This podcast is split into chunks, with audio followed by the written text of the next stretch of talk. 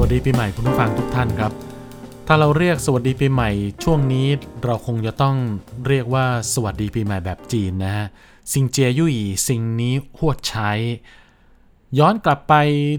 วันที่หนึ่งมกราเราก็สวัสดีปีใหม่เหมือนกัน แต่ว่า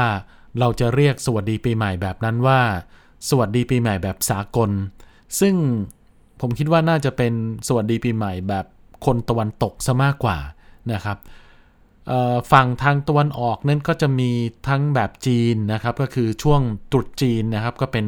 ปีใหม่แบบจีน ซึ่งการนับนักสัตว์นะครับ แบบจีนก็จะเริ่มนับหลังจากตรุษจีนมาแล้ว แต่ว่าถ้านับแบบไทยนะฮะก็คงจะต้องไปสวัสดีปีใหม่แบบไทย ปีใหม่ไทยก็มีเหมือนกันนะครับ นั่นก็คือช่วงสงกรานนี่เรานับไปนับมาเนี่ยเรามี ปีใหม่แบบจีนนะครับ คือตรุษจีน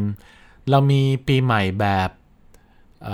สากลก็คือวันที่ 1 มกราซึ่งนับปีใหม่กันตามปฏิทินนะครับ แบบอธิกสุรทินก็คือนับปฏิทินสากลนั่นเอง เรายังมีปีใหม่อีกแบบหนึ่งนั่นคือปีใหม่แบบพราหมณ์ครับ พราหมณ์นั้นก็จะมีเทศกาลปีใหม่เช่นเดียวกัน ก็คือการเปลี่ยนปี การนับหนึ่งปีของพราหมณ์นั้น จะเป็นช่วงพระราชพิธีที่ชื่อว่า เตรียมพวายตรีปวายปัจจุบันนั้นจะอยู่ในช่วงขึ้น7ค่ำเดือนยี่นะฮะของทุกๆปีก็คือจะนับจันทรคติ ก็ใช้นับพระจันทร์ เพราะฉะนั้นในแต่ละปีถ้าถ้าเป็นปฏิทินแบบสากลเนี่ยก็คงจะไม่เท่ากันนะครับ เลื่อนไปเลื่อนมา เพราะว่าพระอาทิตย์กับพระจันทร์นั้น การดูปฏิทินก็ไม่ไม่ไม่ตรงกันทุกปีอยู่แล้วนะครับ ผมจะมาเล่าเรื่องอปีใหม่ของพราหมณ์ก็แล้วกันนะครับ เรื่องมีอยู่ว่าพระพรหมสร้างโลกนะครับ พระพรหมก็สร้างโลกเสร็จละ แต่ไม่มั่นใจว่าโลกจะแข็งแรงดีหรือเปล่า ก็เลยเชิญพระอิศวรนั้นมาตรวจสอบว่าโลกแข็งแรงดีไหม พระอิศวรทำการตรวจสอบโดยการยืนด้วยขาข้างเดียวนะครับ แล้วก็เเอาพญานาคมาพันตัว แล้วก็ดึงไปดึงมานะครับ 7 วัน 7 คืน พระอิศวรสามารถยืนได้โดยไม่ล้ม พระอิศวรก็เลยไปบอกพระพรหมว่า เนี่ยโลกแข็งแรงดี ขอเชิญให้ท่านนั้น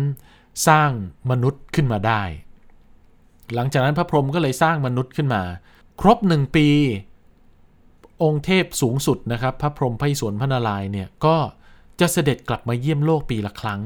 จะมาใน วันที่ขึ้น 7 ค่ำเดือนยี่ของทุกๆปีนะครับ พระอิศวรจะเสด็จมาในช่วงวันขึ้น 7 ค่ำเดือนยี่10 วันนะครับ พอถึงวันแรมหนึ่งค่ำก็จะส่งเสด็จพระอิศวรกลับขึ้นสวรรค์ แล้วก็เป็นวันเดียวกับที่เชิญพระนารายณ์ลงมา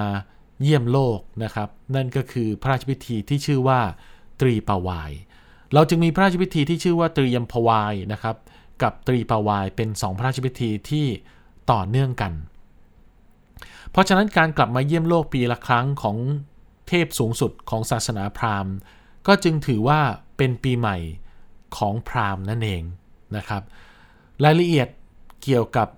พระราชพิธีนั้นจะมาเล่าให้ฟังกันอีกครั้งหนึ่งก็แล้วกัน อันนี้เล่าคร่าวๆก่อนว่าปีใหม่ ในแต่ละแบบนั้นเขานับกันอย่างไรนะครับ ปีใหม่ไทยก็จะไปเริ่มในช่วงสงกรานเพราะว่าอากาศร้อนนะครับ ก็ไปเริ่มกันในช่วงที่เข้าฤดูร้อนกำลังจะเปลี่ยนเข้าสู่ฤดูฝนนะครับพอหลังจากสงกรานเสร็จเรียบร้อยก็ทางพิธีพราหมณ์ก็จะมีอีกนั่นก็คือพระราชพิธีจลดพนังคันแรกนาขวัญ ติดตามเรื่องราวที่น่าสนใจกับผมดีเจปืนได้ในตอนต่อๆไปครับ